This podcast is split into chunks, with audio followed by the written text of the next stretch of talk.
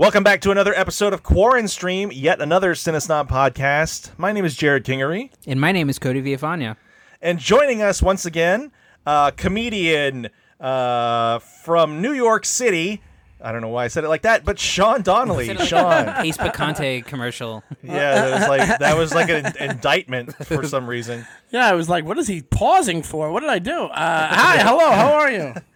Good, Sean. Thanks for joining us again. you Um, for so, um, we were talking a little bit last show about uh, quarantine um, and uh, doing stand up. And I, I know that uh, Cody had some questions for you uh, Yeah. he wanted to ask and, and forgot to. Yeah, I mean, I sure. think some one of the most. So when we started this podcast, we weren't necessarily aiming to talk exclusively to comedians, but it's for me, and I think Jared feels the same. We we landed on it because I think it's such an interesting industry in that, you know, like with musicians, they and I said this on a previous episode. Musicians can like, you know, write music and record music and put out music, and they can also you know perform live on streaming. But comedians you know performing live on streaming would be i, I would assume extremely uncomfortable. But also you know even if you are writing new material you can't do the thing where you're practicing your material because you can't get out in a club and go test out material. So i was just sort of wondering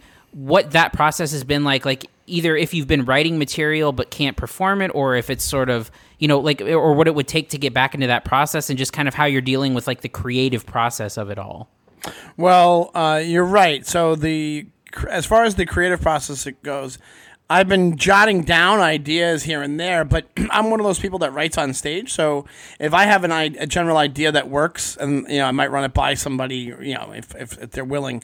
Uh, if I do it on stage and it hits, I add things to it that way. So I'm not. I call it page to the stage. I'm not a page to the stage guy. There's comics that whatever they write down at home, they just go and they say it on stage, and that's what they do. And I am extremely jealous of that. So.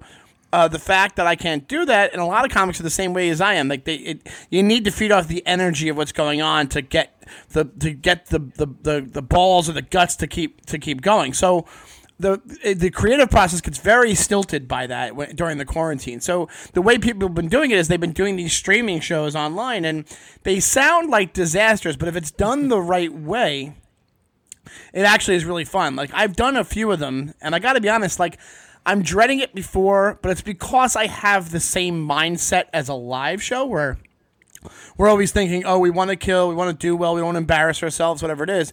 But once you get on there, you realize, hey, there's no stakes here. It doesn't matter. Everybody's just relaxed and having a good time. It's a weird situation.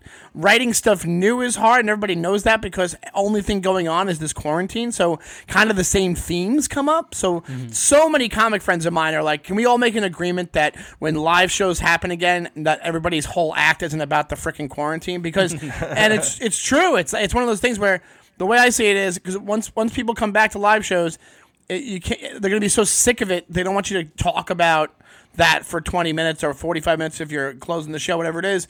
So you might have you might get away with one quick line when you get up there. It's all going to be the same vibe. Everybody's going to be excited they're out. They're going to have one quick line, and then you have to go in and do what do what you're doing and, and move on.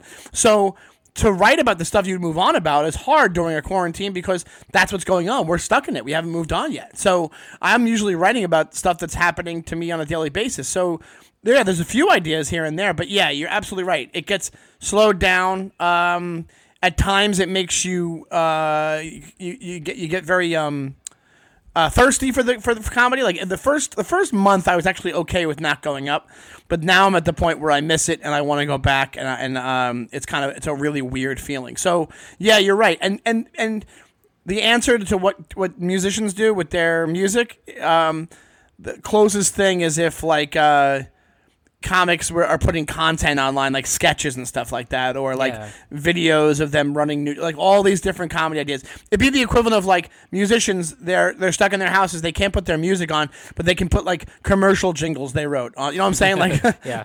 it's the same kind of probably feeling of like this isn't what i do but it's adjacent to what I do, so I, I have to get it out there. And and we're living in a time where, You know, the online stuff is king, man. Like the social media followers and all that. You're just trying to keep your head above water normally. So it's like if you don't have the live part, you're just on there putting out whatever content you can to be like, don't forget about me, kind of thing. It's kind of it's very it's kind of perverse and it's it's it's sad in the same way. You know? Ha- have the show, have the online stuff that you've done, has it been like Zoom performances that you've done? Yeah, it's Zoom. I did one that was a theme show for the cl- the Helium Club. I don't know if you know the Heliums, but they're Sure. really Yeah. good chain of clubs.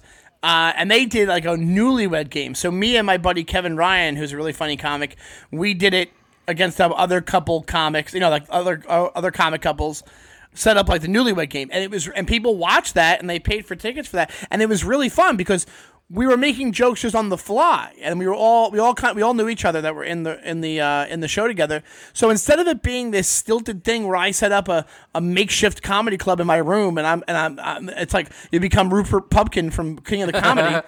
It's- you know, instead of that, you're you're making these organic jokes about your friends or or you know just how how insane you are from being inside. So I did another couple of shows that were. Um, not not theme shows that they were straight up stand up shows, but I'm not doing my old jokes. I'm just ranting about what I did that day or ranting about like trying to come up with Yeah. it's almost like you're writing out loud to the the cameras, you know, to the to the to the Zoom camera. You're it's almost like you're working out stuff, but that's the actual set on Zoom, you know? So what about uh, uh, touring? Uh, I don't know how much you toured at all, but I, I did see you last year very briefly uh, at Moontower. Yeah. Uh, which of course got canceled. I saw you. This is how how crazy of a murderer's row Moontower is. If anybody doesn't know the, the Moontower Comedy Festival, um, it was um, it was Sal Vulcano's uh, showcase or or, or uh, headlining show. Yeah. and it was you were hosting, followed by Steve Byrne featuring. And then Sal Volcano, which is a, a nutso lineup of comedy to see uh you know eh, eh, you know have all those great comedians just you know doing smaller bits there um has it eh, you know obviously i don't know if you were supposed to go to moon tower this year but that was canceled or Yeah. postponed No, I wasn't supposed to go this year, but yeah, I heard it was canceled. um and then uh, so so like touring is that something you will be comfortable going back to um after this is all over i know you you talked about going up in new york a lot but will you be okay getting on an airplane and staying in a hotel and all this other stuff Oh, I personally once, like I said, if I get past a certain point with this where it's down to you know uh, lower levels, and I'd be fine with the traveling part of it. But the fact of the matter is, I don't think that's gonna. That's the rollout of regular people going back to work is to be way earlier than comics going back on the road. And the ones that do, there's a whole nobody knows what it's going to be in a month or two months, like comic wise. So the theory out there that I actually kind of agree with is everybody takes a step back, meaning uh, I went. I'll go from being a headliner to I'll go for featuring for bigger names. Uh, Yeah. like stuff like that, where it's like I'm not, you know, I don't have a million followers on Twitter, so that's what's going to count. Whoever these names, whoever whoever draws the most people, that's who you're going to see in these places. Once people can be drawn again to go to these clubs, so I have no problem with going back on the road. To be honest, it I, I, I, I- it makes me less hungry to want to go out just to feature, unless it was a really good uh, like a really good touring gig with somebody that I was maybe buddies with or somebody I really respected. But like I, I don't, I don't, I'd rather just maybe stay in New York, perform around here, and concentrate on, you know, building up the following online and stuff like that. That would make more sense to me than than jumping right back out. Like like there's there's two things you can do as a comic. You can do the road you like to do and the road you have to do. Like so, it's the road you're doing for money is like there's a lot of bullshit places out there that you don't like want to come back to, but you do because you need the money. And there's a lot of places that you get there and it's such an amazing club or such an amazing town that you ha- you it's an absolute joy to be there for the five shows you're there. You know that kind of thing. So I would. It makes me. Uh, as far as the road goes, it makes me lean towards "Eh, maybe I'll just go do the road that I want to do from now on. Okay, okay. Yeah. and I've, I've even gotten to that point a little bit before the quarantine where I was I was turning down random stuff that I knew would be a disaster. Like, and I'm not thinking I, ha- I don't have any misconceptions about my career. Like, I have a, a very small following, but there's things that I've been offered that I'm like, no, money wise, it's not worth it, or just complete horrible comedy show situation. You know, can you do stand up at my sister's bachelorette party? Stuff like that, where it's like, no, no, I, I can't do that. So you have to con- you, everybody's taking inventory right now and and what comes out i think is going to be some people quitting some people not moving back to new york some people hitting the road maybe from where they're from and doing that when that comes back full-fledged but it definitely affects it man. Like it definitely it affects you personally and it affects the amount of um, the amount of road stuff there'll be and the money and uh, just everybody's career in general. But as far as the traveling itself goes yeah i wouldn't have a problem with that if it was worthwhile You, you know, it's it's interesting you say that because because that's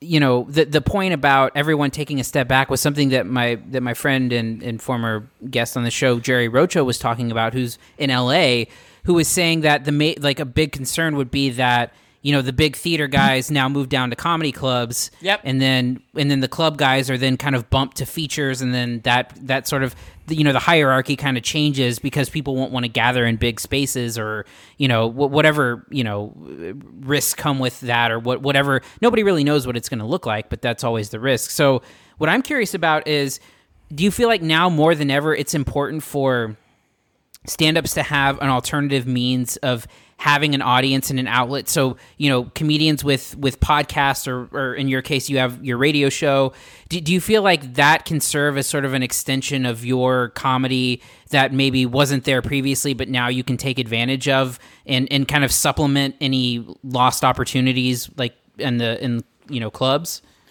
Um. Yes, I think they both. I think the the the the, the online uh, feeds the road. The way, from my understanding, I was not a comedy a comic in the '80s and '90s. I started in 2006, but when I was when but from what I understand, the way it used to be was uh, these guys would travel around and by word of mouth, you would go back to the clubs if you did well and you got a good reputation. Unless you were some, it always had the celebrity aspect to it, but. Uh, and if you were a big if you were a big name, you would get the gigs regardless. But the comics that were good, and they, you could start drawing because you would do the same clubs year after year. That I don't think happens anymore. Everything is born off of online. Everything. Uh, so that's why, like like I was saying, for my as my plan goes, it's worth it for me t- to stay here and not do uh, some road I don't want to do if it means I can do a, a podcast like yours, or I can do uh, some online stuff, or or an audition, or something that would help me get the followers, so I get to the point where live stuff is. Uh, uh, is me picking and choosing what you want to do. It's like you in the most relaxed form of live stuff. You know what I mean? Like where it's um, it's live stuff is just a convenience where you're like uh, like you're you're loving it more because hey I'm going to this theater that I want to do because I gained five hundred thousand Twitter followers. So that's the goal of the whole thing. And the way it used to be was the road could do it because you were doing it off of mailing lists and you were hey when I'm in your town again I'll send you a postcard like it was like that that archaic. and now what it is is like no no no. If I well if I send, spend a day producing a funny video that gets me five it gets me uh, fifty thousand likes on Instagram, that was more worth it than doing five shows at the comedy club. yeah But I hate to say it because I, I got into this for stand up and I love stand up. Yeah, I mean it's it's it's such a, a different you know it's it's the thing everyone takes for granted like the fact that just going out and watching a show whatever it is is is something that I don't I don't know that it's hard to tell whether people will want to go back to that or not. You know, there there- like Cody said there's there's everyone every comic that that we talk to and that I've heard talk about it on podcast or radio thinks that you know this is to like the Bill Burrs and the Dave Chappelles are going to be the guys that are taking up the club spots. No, no, Um, no. No, I'll tell you what. Oh, sorry. Go ahead. You didn't finish. I'm sorry. No, no, no. I, if you disagree, that's totally fine. I, I've just heard that from a lot of people that they think that uh, you know, that those mid levels or those club level spots will go away until like the big theaters fill back up. But if Are you they- think something different, please.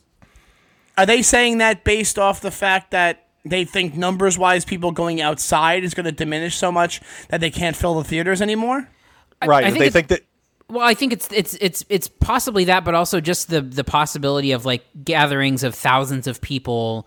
It might be more be comfortable to have, you know, either not allowed or it might be more comfortable to gather, you know, with a couple hundred or a few hundred instead of like, you know, you know, three thousand people or.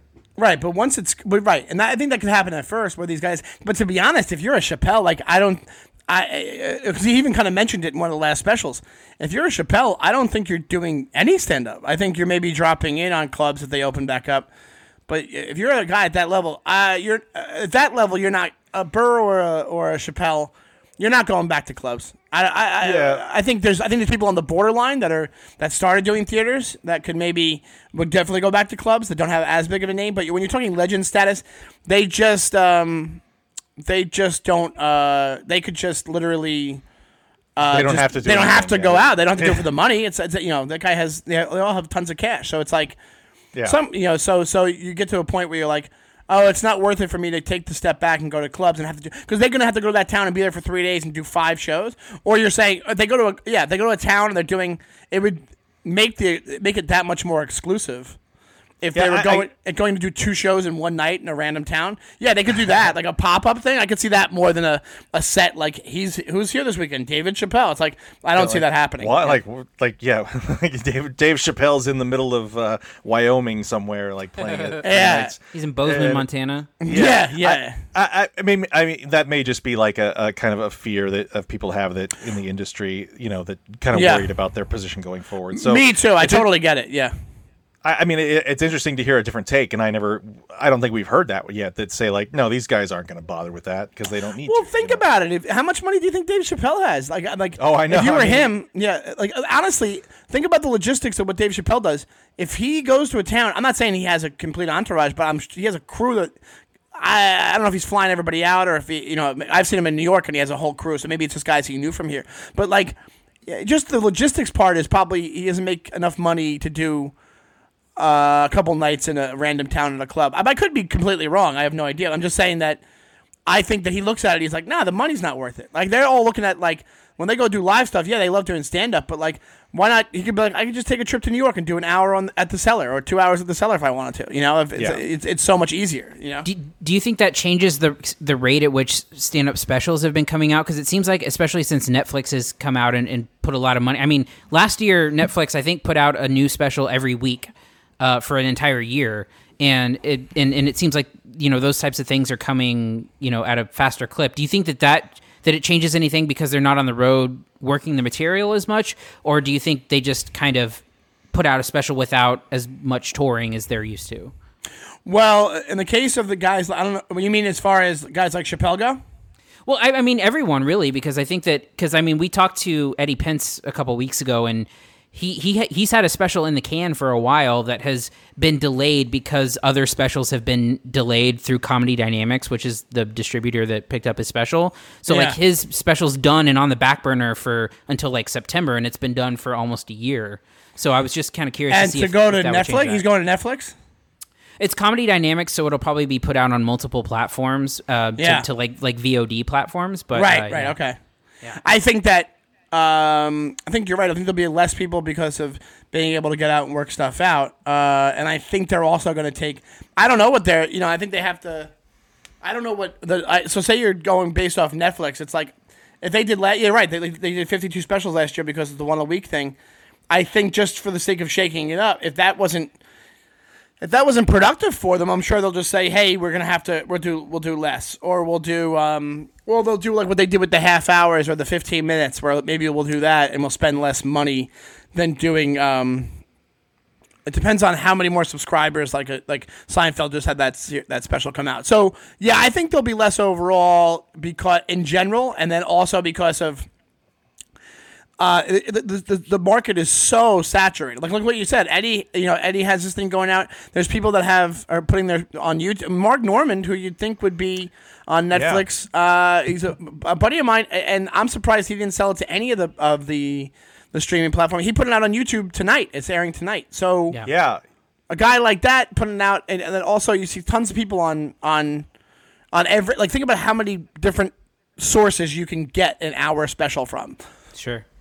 So yeah, if I was Netflix, I'd be like, yeah, let's let's dial back on it, and we'll do sketch, or we'll do something that's not that people aren't doing, or something. You know? well, and I mean they're and they're pumping out, you know, they're giving like the Chappelles and the Chris Rocks and the Right. Seinfelds twenty million per, and I mean, you know, they're Yeah. obviously those are the big draws, but I, I mean, you know, if you there's so many people like like Ali Wong became famous because of Netflix, you know, being on the the front page, and and I think and if I if I'm mistaking this, I'm not sure, but I, I think Burr really took off when Netflix uh, put his specials on the homepage.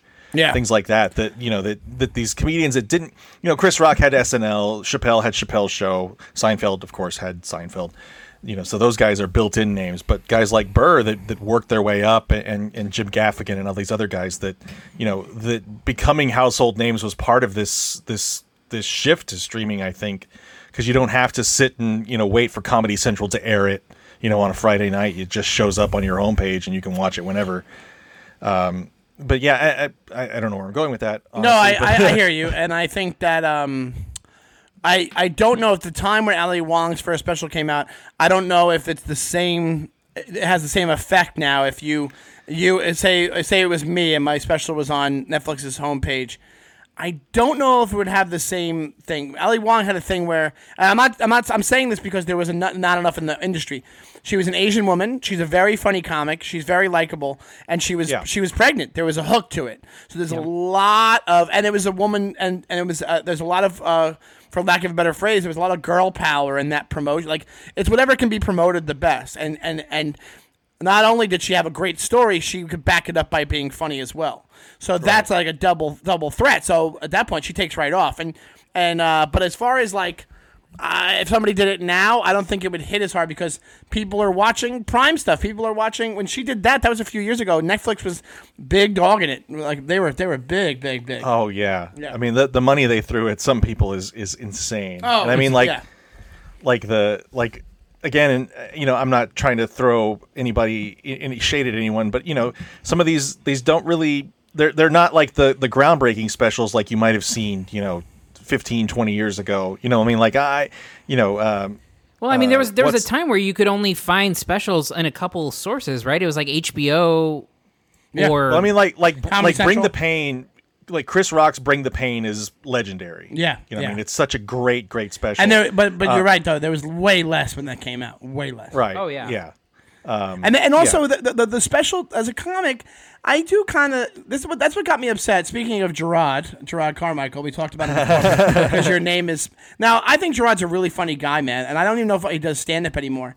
But I was kind of disappointed when his first special, which was the first thing he did on TV, he turned down late night sets, he turned down a half hour, he turned down a lot of stuff from what I hear. And the only disappointing part, he's still a funny guy. He did it like he was running through it, like he did it where I, I referring to his notebook, and it was a lot of half finished stuff, I think, and, and it was ideas, and he wanted to have a feel of like, oh, I'm working on this as we're going. But to me, I'm kind of old school in the fact that like I respect things like Bring the Pain, where it was like a perfectly crafted hour of material. Doing a, a, a an hour of stand up that that keeps somebody uh, interested the entire time is so hard, man. That can be on TV and be be completely dissected as much as possible. So I think that um, yeah, I think there should be less. I think they shouldn't be. I, the, there's a lot of people that like not like you said, not throwing shade, but a lot of people that think they're ready to, put a special out. Like you're, you're not ready. Like you're not ready. But, but the thing is, the way the climate is now, you are ready because why not do it yourself? Because if you can get yourself the listeners and the the, the viewers and the likes on Facebook or the or the Instagram followers, then that's the way things are measured now anyway. But the way because of our age and because of what, the way we think about comedy, like you were saying, back in the day, you had these specials that were so like like uh they were so like crafted and so like hey they were coming out few far in between so i really respect you respected it way more and because it was it was the culmination of a guy doing the road probably for like 10 years you know Yeah, I mean, uh, th- there's still stuff that I harken back to. Uh, again, like uh, um, uh, bring the pain, but then. but i do ahead, I'm sorry. oh sorry but i was just going to say one last thing I, I, I do think that uh, there are specials that affect. I'm, to be completely brutally honest, I'm not a huge Chris Rock fan. I'm not. I, I think he's. I know he's a legend, and I respect what he does, but he's not No. like. But to me, like I think um, uh, the Bill Burr's black and white special, the one that was black and white, was uh, way more of a. To me, as watching that, I was blown away by that more than like. A, but Bring the Pain is amazing. Like it's an amazing special. Oh, yeah. But I think, but the Bill, the the that Bill Burr special is one of the best things there is. I also I love Mulaney and Mulaney's the Comeback Yeah. Kid special to me is is like the way it looks, everything about it. Like that, I'm like that deserves it. Like that deserves that whole hour. That deserves to be on Netflix. It, like he deserves to be who he is because of that. You know. I think I think Cody and I quote uh, "New in Town" to each other. Ah, that's that's Quite one of my bit. favorite specials of all Oh, time. it's John fantastic. New in Town. Yeah. Uh, I, I even go back uh, like and and I hadn't revisited honestly until he died was uh, uh, Robin Williams live at the Met. I know it's a different sort of comedy, but goddamn, that is some f- that still holds up Yeah. 100% to me. And even like uh, uh, Raw, uh, Eddie Murphy Raw, I, I know it's there's half of it that's totally politically incorrect. Yeah, now and yeah, yeah, yeah. completely offensive. But man, even out, outside of that stuff, that thing is It's- is gold. It, it's crazy to me to think about how like like something like that because because those Eddie Murphy specials were huge in like theatrically, right? I mean, those were those were released Oh, in yeah. theaters and, Yeah. and, and big money makers, and Yep. like. I, I can't I can't even remember the last because I know that like on I think like David Cross put his special theatrically a few in, in like a handful of theaters but like that's something that I can't believe has kind of gone away because I think that that because when you there's there's nothing like watching like an infectious comedy movie. Like Jared and I were talking about it a few weeks ago but like the the some of the greatest experiences I think both of us have had in a theater are either like with like the Jackass movies uh, or um, or like the Disaster Artist. We were at the premiere for the Disaster Artist, Yeah. and it was like th- there's an electricity in the room wh- when you're watching a great comedy, and there's a hundred or two hundred or three hundred other people who are all laughing at the same time. It's so weird that like the comedy film has just disappeared entirely. Yes, and I think you're absolutely right. And it's funny because I had, I used to have a different stance on because I, I do love when I'm there's not many people in the theater because I don't like people talking in a theater. But um, I'm buddies with a guy who's a screenwriter. He's a really um, he's he's he does fantastic. He's this guy Ehren Kruger. Do you know who that is? oh yeah, I did uh, Reindeer Games and Scream Three and uh, Yeah, yeah, and he did Arlington Road, which is actually a really underrated movie. Oh yes, yes. Um, anyway, so I'm I'm uh, he I'm I'm buddies with him, but I I know him through a friend of mine. And he brought up a great point once. Like I go, I love when the movie theater is empty, and he goes, I don't. And he said basically what you just said. He goes, he goes, when you go see a comedy, you want to be everybody, you want to hear everybody laughing. When you go see an action movie, you want to hear everybody freak out. You want a scary movie, you want to hear everybody jump. Like that's part of the experience. And I was like, you know what, you're right. Like that definitely is is part of it. So now I have a different mindset when it comes to that stuff. I think you're absolutely right. I think it's like, like the like especially comedies. That's why it sucks that all these things are going on demand because there's nothing let like we- that's why comedy club audiences work because when you hear other people laugh more people want to Yeah. laugh like like we're all you know it's not to get too uh, hippie-ish here but we are all connected like we all have the same shared experiences so like it makes you feel better to laugh at something if you hear somebody else laugh at it you know Well, I think it's a I- release too. I mean, of tension. Now that I think about it, I think the last big comedy film that I remember theatrical was the original Kings of Comedy. Yeah, that had That's a big what- release. That had a huge release but that was the last um, comedy movie to come out like stand-up Well, no, no, no, it's not the last one. Oh. uh, Oh, Kevin Hart did his, yeah. Had that weird spy, whatever that was, that weird spy movie like subplot to it. oh yeah Uh, that guy is just so he's just beyond beyond celebrity that guy it's like I insane mean, that guy's he's playing football stadiums. Which Like, to how- me, I'm like, you're just you might as well just do it as a world a Guinness World Book record. Like it's not worth even having the show at that point. Like if you're in a football stadium doing the art of stand up comedy, you've you've you've lost it. Like that's you're done. Like you're not there's not going to be there's no way that a thousand of those people aren't talking the entire time. Like you know what I mean? Like Right. you- there's no way you can get the attention you need. So it just becomes a variety show. Like there's there was pyrotechnics and video screens and like that uh-huh. has to be the case if you're in a football stadium. So I totally get it. But that guy, talk about like pulling yourself up by the bootstraps and just really what a driven guy that guy is. I, I do kind of I mean- wonder if if if when Eddie Murphy eventually releases his Netflix specials, if they will do like a theatrical run of those to to I mean to harken it back to you know when when those specials were huge in theaters that that would be kind of like a cool touch that they could do. I think.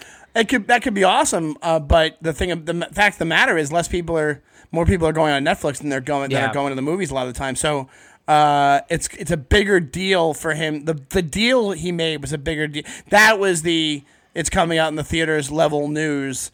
That back in the that that that instead of it actually being in the theaters, like that's not going to be as big of a deal as.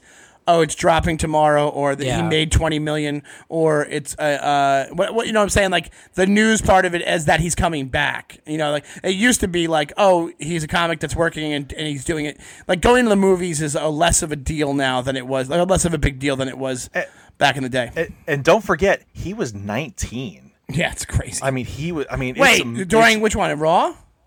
Uh, the uh, Delir- uh, Delirious was. Uh, oh yeah, he was yeah. 19. Yeah, yeah, yeah, But yeah, I mean, that was like right off SNL.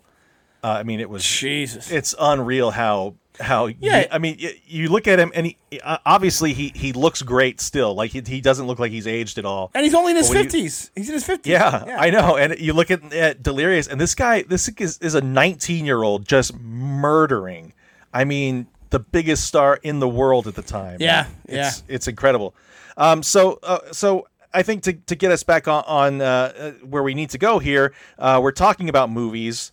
Uh, so we had uh, some recommendations for you, which is the premise of the show. Sean uh, is what you're watching during quarantine. So Cody and I recommended a movie for uh, each of us recommended a movie for you to watch, and you chose from them. Let's remind them of our picks. Cody, you had what was it again? I had Alita Battle Angel, the Robert Rodriguez uh, CGI fest. Okay, and I picked Demolition Man, the Sylvester Stallone Wesley Snipes classic from the 90s. So, Sean, which film did you pick? I picked Demolition Man. Hey, that's a point for me. that's fair. That's fair.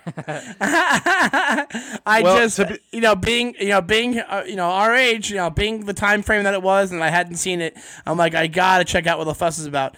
Uh, and it was because it was such because because because because uh, Jerrod's right. Like it was such a huge deal when we were kids.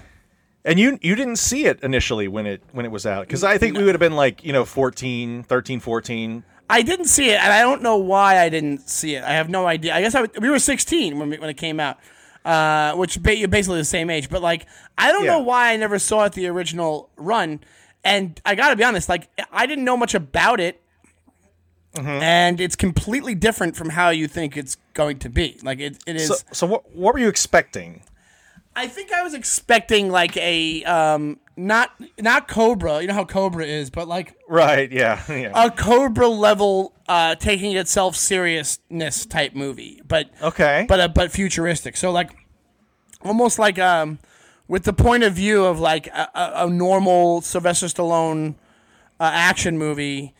Like they they're like they're in there. Usually those movies, like you name any of them. I just watched the newest Rambo. Like they're in that world. yeah. There's no stepping outside that world and going. Oh, there's no tongue in cheekness to most Yeah, of what yeah. Stallone does. So I because it came out in '94, and because like even even Wesley Snipes, like he wasn't thought of as some comedy star. Like I didn't realize how much goofiness and comedy comedy would be in the movie. I, I just thought it was a straight up action movie, you know, and uh, it was kind of it was refreshing that that happened. Uh, and uh, overall, I don't know. The, well, the second point is if I liked it, right?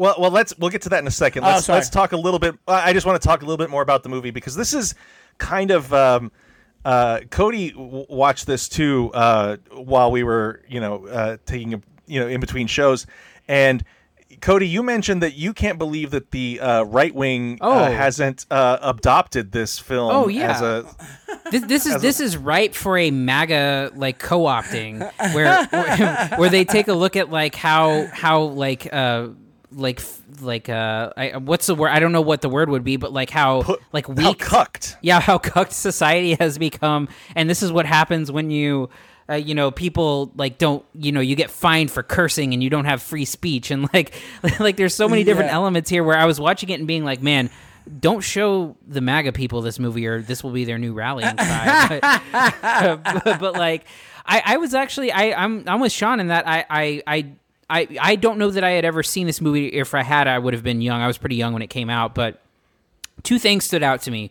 One was that um I like I was surprised at, at the level of like like poking fun like it's it's satir- it's super satirical like unbelievably satirical Yes, yes. it, and, and, and, and very entertaining in that but and like also- making making fun of itself as it's going on. yeah yeah for sure but also like goddamn wesley snipes was a fucking movie star back in like he's so fun in this movie Yeah, uh, that's something I had forgotten. Also, one thing I never, one thing I realized about this movie watching it is that him, like Demolition Man, John, whatever his name is, I even already forgot his Spartan. name, Spartan, Spartan. and uh, and and Wesley Snipes. It's a it's a Batman Joker relationship. yeah Yeah, yeah. And the one of the things that put that into my head is that I was convinced. I looked it up, and it's not true. That's not the same person. The score of this movie sounds like it's the 1989 Batman or whatever his 19. Oh, Danny, yeah. Danny Elfman. Danny Elfman's score, but it's not. It's another another composer. But I'm sitting there going, this sounds exactly like Batman. Even the even the uh, even the opening scene, like the way it's shot, he's fighting the all the henchmen to get to Wesley Snipes. It's a very very Batman esque type type scenario. Yeah, it's a very, um, you know, obviously in '94, it's still heavily under the influence of those Tim Burton Batman movies, uh, just like everything else was, you know, kind of blockbuster Right, at the time. right. Um, and I, I think that um, it's almost like watching a comic book movie about characters you've never heard of before. Yes, absolutely. the, the, the, the fact that they say his John Spartan, uh, John Spartan, right? Is that it? Yeah, Uh, yeah. they say his name so many times, you do start to think, "Am I supposed to know who this is?" Like you're, just- you're like, "Did I miss?" You're right. Did I miss some kind of cartoon or comic book when I was a kid? Yeah, um, and I believe uh, um, it's uh, they're they're he talked about making a sequel recently, something that I don't know how that would, could possibly. Oh be God, good. that's that's strange because he wanted this- to get done with Rambo. So like Rambo's probably the last one, and Rambo was made because he said he would do uh, Rambo. What was it? Rambo was made hand in hand with um, another last movie. It Uh, uh, Creed 2? maybe the last the last Rocky. Oh, the uh, Creed two, maybe Creed. I'll do that if you do the last Rambo, or whatever. I forget what it Yeah. was. Yeah. Yeah, um, but I mean, it, it it's also weird to me that this wasn't a franchise. This didn't have a sequel back then because it seemed like kind of built for it. Well, you know? I kind of wonder because I because you have to you have to think that the success of the movie is a lot on the shoulders of Wesley Snipes, who gets his head taken off at the end of the movie. Yeah, so yeah, yeah, yeah. I, I don't really. I, I mean, I guess because I don't think I don't look at this. So I mean, from my perspective. I, I don't see this as a Stallone movie. I see it as more of a Snipes movie in terms of just like taking the screen. Because I mean, Stallone's I, I I mean, Stallone character is really good, but um, but like that's that's a movie where if you don't have a villain to that level of um, like that that dynamic and like Sean said, the Batman and Robin or the Batman and Joker sort of play off between them, like you would really have to build in a really great villain in order for a movie to be uh, on that level of success. I think. Yeah, and they have him as a pretty. It's funny because you know the the, the play on the innocence in the movie is is uh, is interesting when you're sitting there going, oh, they're they're making fun of this society and they're making fun of what can happen when you're too polite, but. Uh, but like the the level of violence that happens in, in, in kind of a counteract to it is kind of insane. Like like he just murders everybody, and like Wesley Snipes just murders everybody, and that he wants to in the movie. And it's like oh, he's not the smartest of villains, but he definitely is like it's he's he's not too like uh, diabolical, but he's like fun to watch. It's like that kind of thing.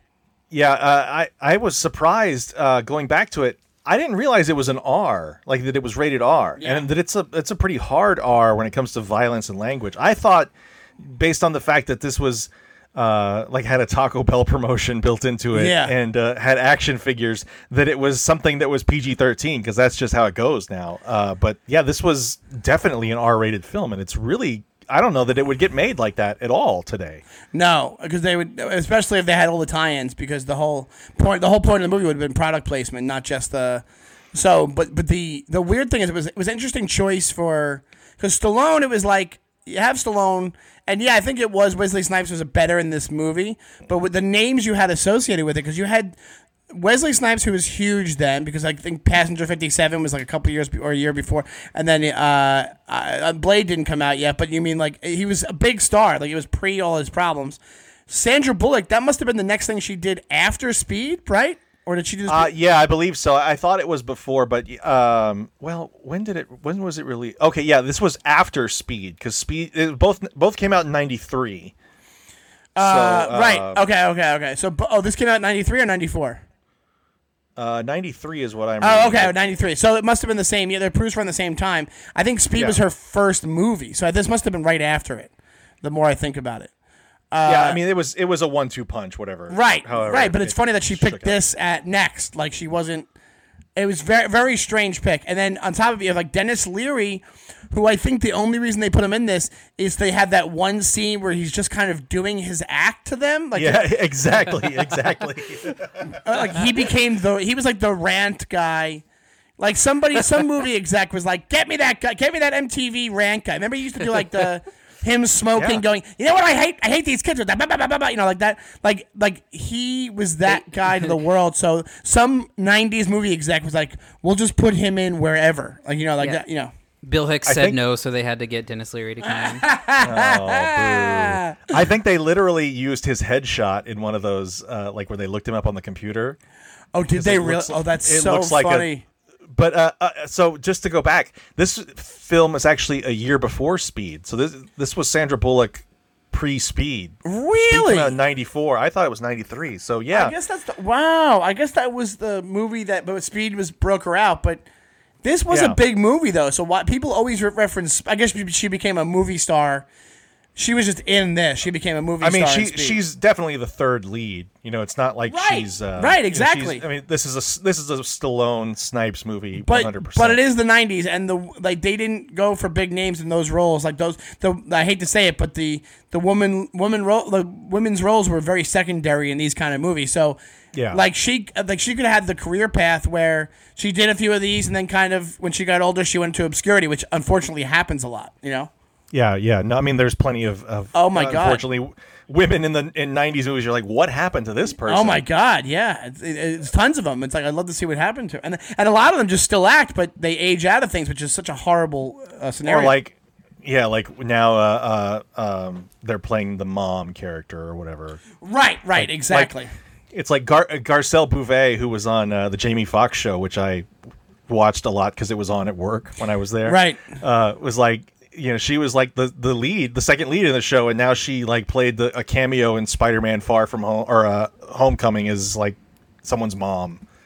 It's, it's just it's yeah. Yeah, it's, it's right. Exactly. It gets to the point where they're like, it makes you realize, and I've realized it from just being in, in this business, uh, uh, the little bit of acting that I've done. It's like, oh, they they have the outlook like, hey, I'm working. I'll just work. Like I'll just you know. Yeah. There's that famous. I've said it before on my podcast. The famous Michael Caine quote where he says they asked him once, like back in the day, what goes into your decision decision about what movies you do, and he says, if there's a paycheck, I'll do it.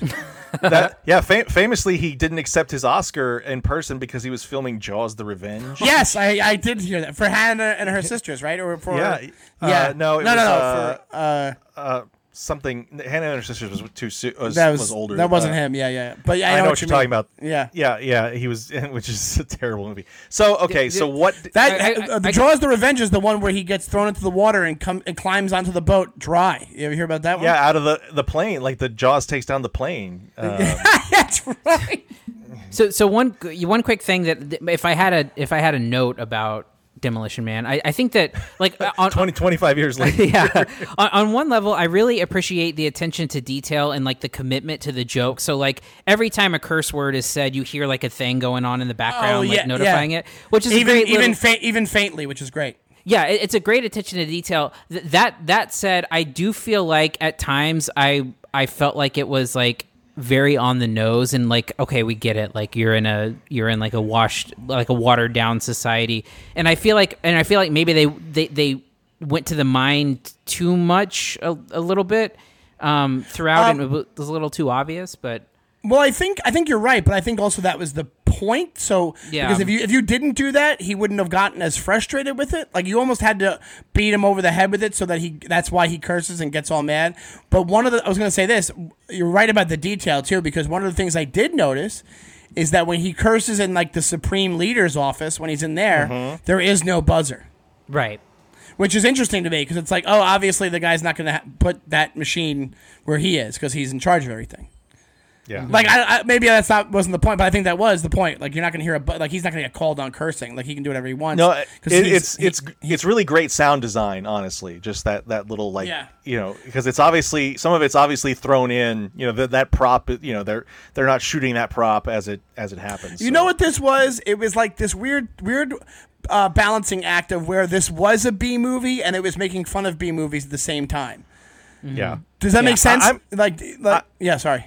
Re- sorry, just saying. Rewatching it, I, I'm you know, really surprised at how kind of self aware it was of its. you Oh know, yeah, that that was the p- appeal to this thing. You know, the, the appeal to this was was how uh, how they like the the overacting that was going on in it was remarkable. Like like, like and the only way you get away with that is if you're in on the joke and you know that Right. they're all they're all like that. You needed that so that when you met Denis Leary, you were like, oh, these are the rebels. Like you needed Yeah. you needed that juxtaposition of that. Otherwise, it would have been like, oh, they're just because they wanted it to be like they were Stepford citizens. You know what I mean? Like, and and, Mm-hmm. and a lot of the time, I get it. Like, it comes off really corny and gets kind of annoying. Like even Benjamin Bratt, like that's like him in it. Like, Oh it- God, that's he's he's so corny. so corny, but that's like the, that's the character, and I, I get it. But it's also like, all right, you, I, I know what you mean because you're, uh, you're like, we get it, we get it, we get it, we get it. But that's the whole point of the world, I guess, so that you can be like, we're taking this down, we're bringing it back to the way you know the world, like that, you know, whatever it is.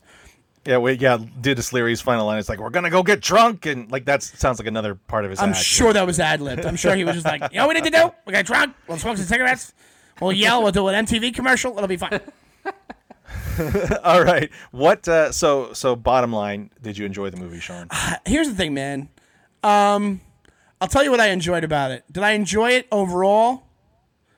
Uh, I want to say um, because there's because it's kind of a loaded question. Because what I enjoyed about it was the nostalgia of realizing that I'm finally watching something I should have watched in the '90s. You know what I mean? Like, Right. I, like I, I have this thing in my head of like, oh, I'm, I finally checked this out. The fact you look at a young Stallone, it's like it's like, oh, these these kind of things aren't made anymore. This was um, really it was it was fun to watch because it was so self aware. So I would say yes, I enjoyed it overall, but. I'm not going to go back and like we, we have a thing on our podcast called the the, the, the, the, the, the flip test. If it was on cable, would I flip back and watch it? No, I wouldn't do that. Okay, but you did enjoy it overall. I did So that- enjoy that- it overall. Yeah. That's all I need, and that's another point for me, Cody. So. That's again another questionable point for you. this is the second. This is the second mild yes he's gotten that he's accepting as a point. So hey, it's you made the rules. that's true. I'm. Uh, it's yeah. I'm. I fucked myself on this one. okay, so so uh, um, uh, you gave us a recommendation uh, to watch the movie Bumblebee, uh, which is uh, a Transformers movie, and you noted not a uh, Michael Bay film. Which I, I, w- I just want to go back and add that I, I forgot about this when we talked about it. Your buddy Ehren Kruger wrote several of those Transformers movies. Oh, y- y- did he? Yeah, now I feel bad. I, didn't, I didn't mean to I didn't mean to put you on blast there, but uh, Um, no, but I, I don't have a problem with the writing. I just have a problem with the, the I, like like what we said before. It's more that I, it wasn't. Um, the, the, it was more the aesthetic of it that it, it wasn't. It didn't remind me of my childhood at all.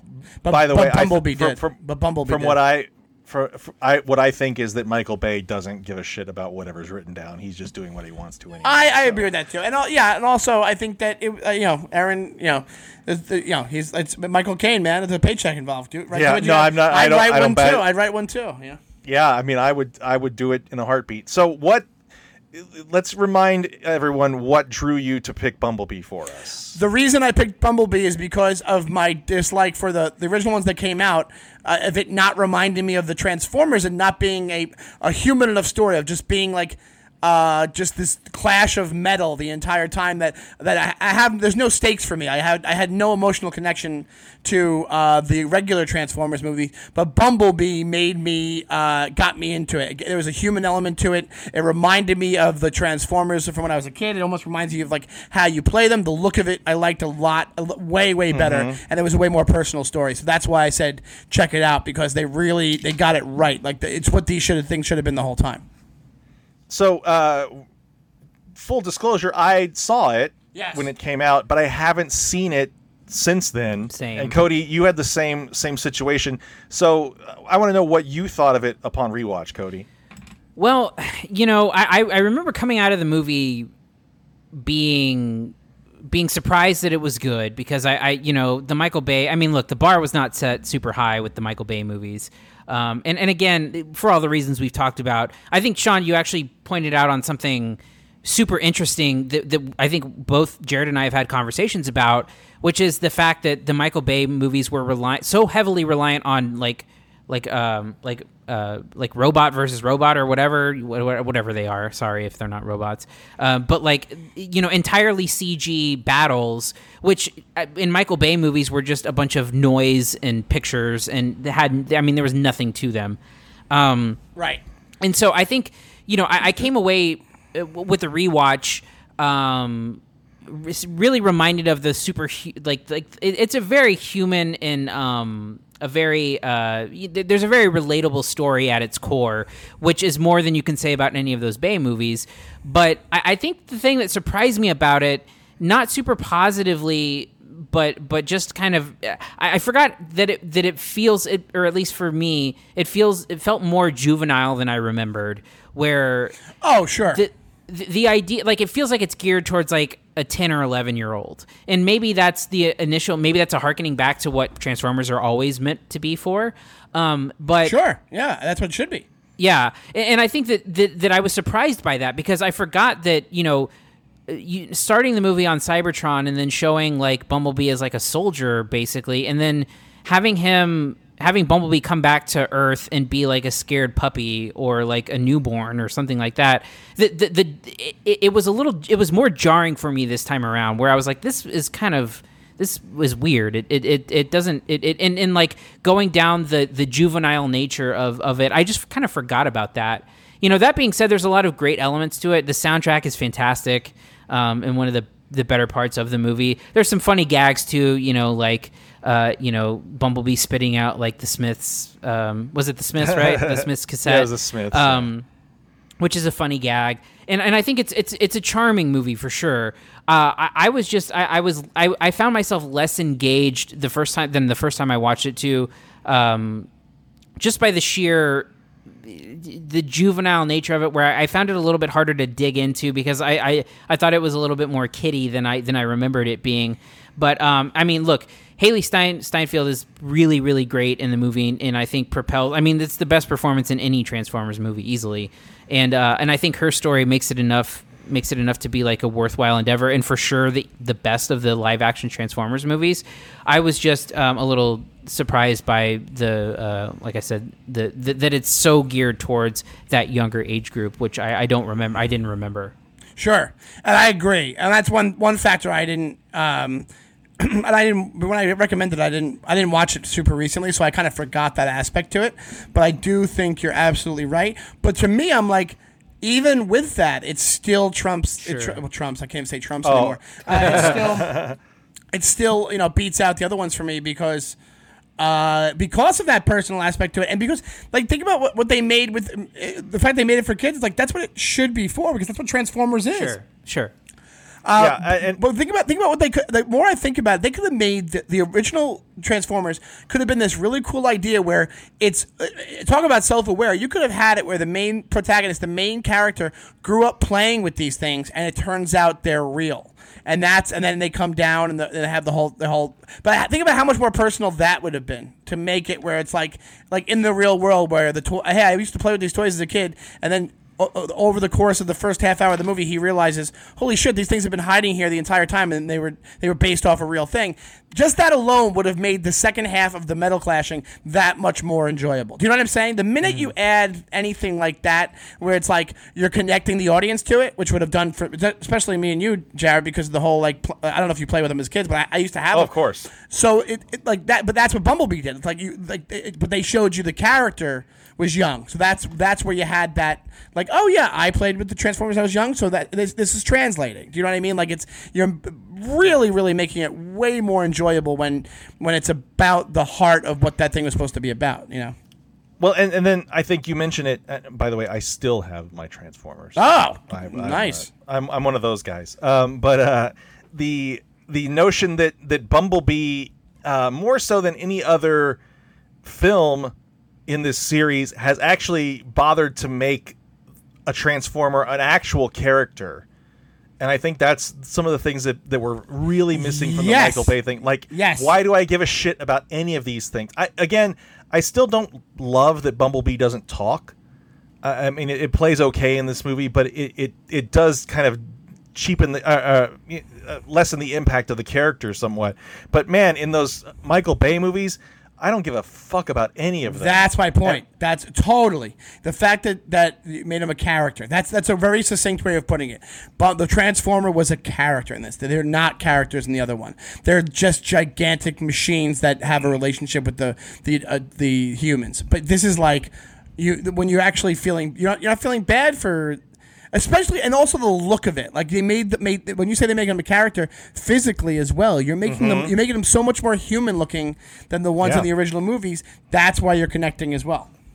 Well, and, th- and then uh, you- speaking of like loving, you know, Transformers growing up, there's a ton of Easter eggs in this movie. Uh, of course, there's Optimus Prime is in it, who has been in the, all the other films, but he actually looks like he did back then, Right, You know, right. as the toy. There's, you know, there's Soundwave, and he, he gets his, you know, eject the tapes and Yeah, everything. yeah, yeah. Um, and then uh, I don't know if you noticed. This is a real throwaway. I, this- I didn't notice this until the second time I watched it. The the neighbor kid who has a crush on the main character uh, is reading like a GoBots magazine when he comes out of the house. Oh, that's funny. I never picked that up. Uh, I mean, it's just a, obviously a little throwaway thing, but uh, um, it's very much. Uh, um, and I don't know if this, uh, if we talked about this before, but it's very sp- uh, Spielbergian. If you, if that's a noun, I think it is a or a verb. I think that is a verb. Sure. It feels very much like kind of an e- a take on ET sure. uh, even even to the point of like having the you know the California setting and the the character who's hiding in the house and, and everything else. So it has a, a a way more human element than any of the other Transformers movies did. And one of the things that, that I really don't like about the Michael Bay movies is the like fetishization of the military stuff.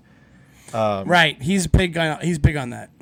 but uh, this had you know this had the military aspect but i think it's really humanized by john cena who i think is is really good in the movie He's a you good know, actor. for what it is John Cena is f- fun to watch in movies. and, and he has some of the greatest lines i think the the nice self-aware lines where he talks about he says like these guys are called the decepticons why are we trusting them Yeah, yeah, yeah. That's what I mean. Like that's what you.